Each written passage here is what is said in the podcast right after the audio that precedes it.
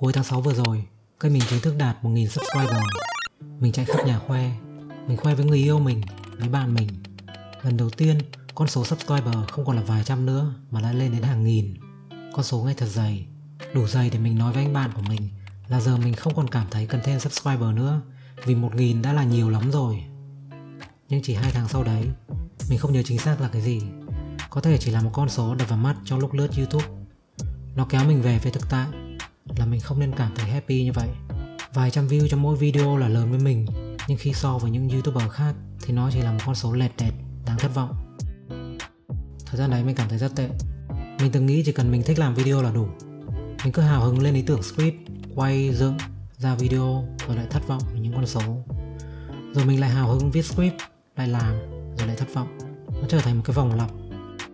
Bạn thấy đấy, cái phần làm video mình vẫn rất vui vẫn rất hào hứng như thể mọi video đều là video đầu tiên mình làm. Như thể mình chưa từng nhìn thấy những con số kết quả. Nhưng sau khi kết thúc quá trình làm một video, những con số lại kéo mình xuống. Mình muốn làm video, mình vẫn còn rất nhiều thứ muốn chia sẻ, còn rất nhiều câu chuyện muốn kể. Mình không muốn cảm thấy tệ hại như thế. Và cũng giống như việc unfriend mình quyết định cần loại bỏ những thứ tiêu cực ra khỏi cuộc sống của mình mình nhờ em mình cài pass để mình không thể truy cập vào trang YouTube Studio để mà nhìn thấy những số liệu hàng ngày nữa. Mình unsubscribe những kênh YouTube khiến mình có xu hướng tự so sánh và cảm thấy bản thân thua kém. Và nó có hiệu quả tức thì. Chỉ trong vòng một ngày, mình đã thấy nhẹ lòng trở lại. Mới đây, mình còn vừa biết tới một add-on ẩn toàn bộ các con số trên YouTube View, subscriber, like, comment YouTube trở thành một nơi thân thiện hơn khi mình không còn phải nhìn thấy những con số để tự so sánh bản thân với những tiêu chuẩn của xã hội nữa. Mình muốn được tiếp tục happy với 1.000 subscriber của mình vì 200 view cho mỗi video của mình. Muốn tiếp tục được làm video mà không phải so sánh bản thân với những người khác. Mong là bạn đừng hiểu nhầm, mình không đang mong chờ bạn giới thiệu cái kênh của mình đến với ai cả. Vì vấn đề nó không nằm ở những con số, cũng chẳng nằm ở những cái kênh mà mình ăn subscribe. Nếu mà 100 không đủ, 1000 không đủ thì sẽ chẳng có con số nào là đủ cả bạn muốn một thứ gì đó. Bạn cố gắng để có được nó. Rồi bạn có được nó và cảm thấy sung sướng. Nhưng bạn nhanh chóng quen dần và không còn thấy việc có nó có gì sung sướng nữa. Và rồi bạn lại tiếp tục mong muốn những thứ khác. Với suy nghĩ, khi có được nó, bạn mới hạnh phúc. Các nhà khoa học gọi nó là hedonic treadmill. Những youtuber với cả triệu subscriber mà mình follow cũng từng chia sẻ về chuyện này rồi. Đấy là khi mà người ta mới bắt đầu làm youtube lúc mà lên được 1.000 sub thì người ta cũng thấy sướng lắm.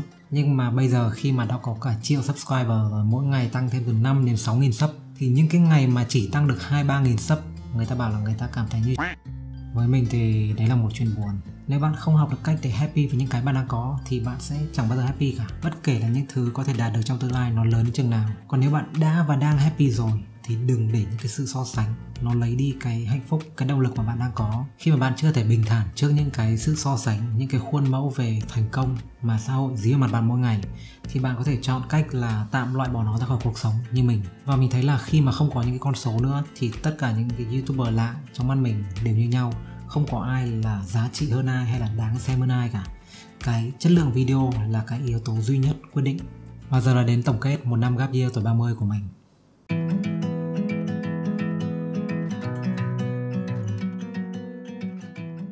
Năm gap year vừa rồi đánh dấu bước ngoặt mình đã nhận ra cái sự ngu ngốc của mình. Mình từng nghĩ mình biết rất nhiều, cho đến khi mình đọc sách trở lại và nhận ra còn quá nhiều thứ mình chưa biết.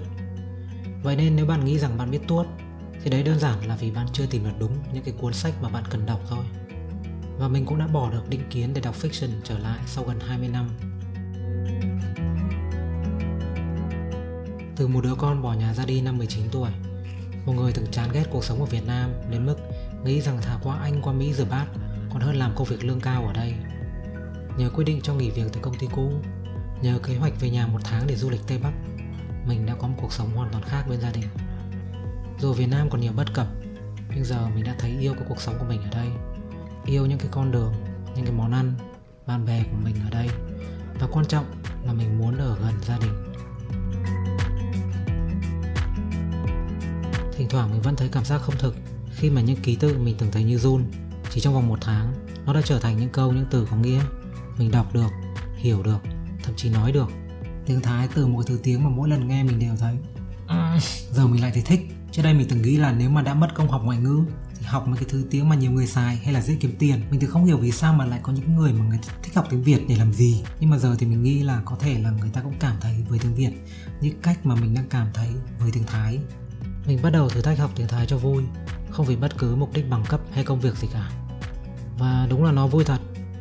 Đủ vui để mình biết là mình sẽ không chỉ dừng lại ở việc học tiếng Thái Trekking Nam Cang Tao là kỷ niệm cảm giác mạnh nhất trong năm vừa rồi của mình. Lúc lên lết trên núi, vượt sông vượt suối thì thấy khổ sở vãi. Chỉ muốn về nhà, nhưng lúc về nhà rồi thì lại chỉ muốn quay lại. Như câu nói nổi tiếng, It's not the mountain we conquer, but ourselves. Cái mà mình chinh phục được không phải là cái ngọn núi, mà là chính bản thân mình.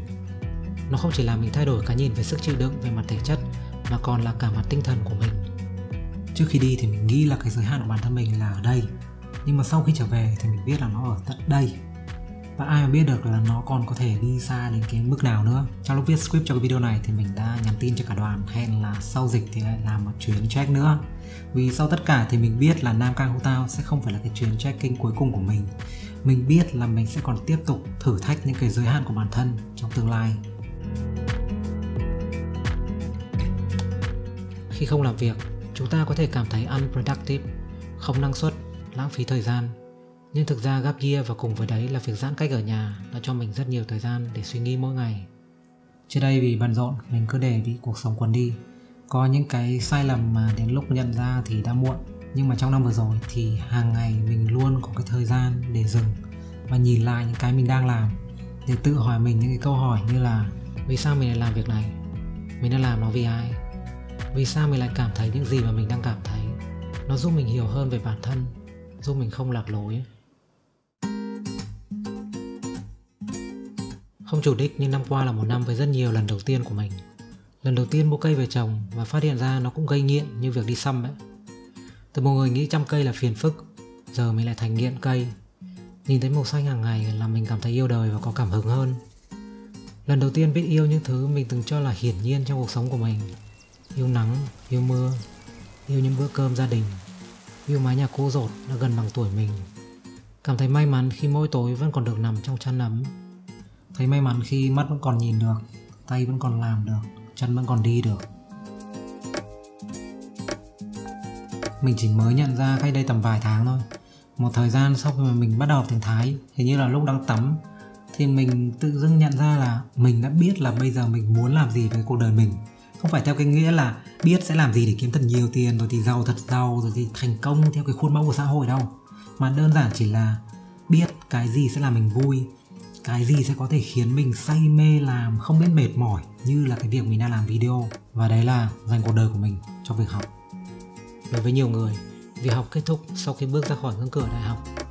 Nhưng 365 ngày vừa rồi, mình đã bắt đầu hứng thú với đủ mọi thứ trên đời, kể cả những thứ mà mình chưa từng thấy có gì hay ho mình muốn dành cuộc đời mình cho việc học. Dù đấy là đọc sách học ngoại ngữ hay học những cái kiến thức kỹ năng mới về đủ mọi lĩnh vực. Là cũng như việc học tiếng Thái mình học không phải vì động lực thi cử hay công việc gì cả. Chỉ đơn giản vì mình thấy vui vậy thôi. Mình sẽ tiếp tục chia sẻ về hành trình của mình trên kênh youtube này. Vì không phải vô tình mà mình để chữ S sau số 30 ngay từ đầu nó đã luôn là gap year 30 something mình chưa bao giờ có ý định chỉ làm cái kênh youtube này trong vòng một năm cả. Hy vọng là trong một năm qua, những cái video của mình đã mang lại cho bạn cái điều gì đấy có giá trị. Hẹn gặp lại bạn trong năm gap year tiếp theo.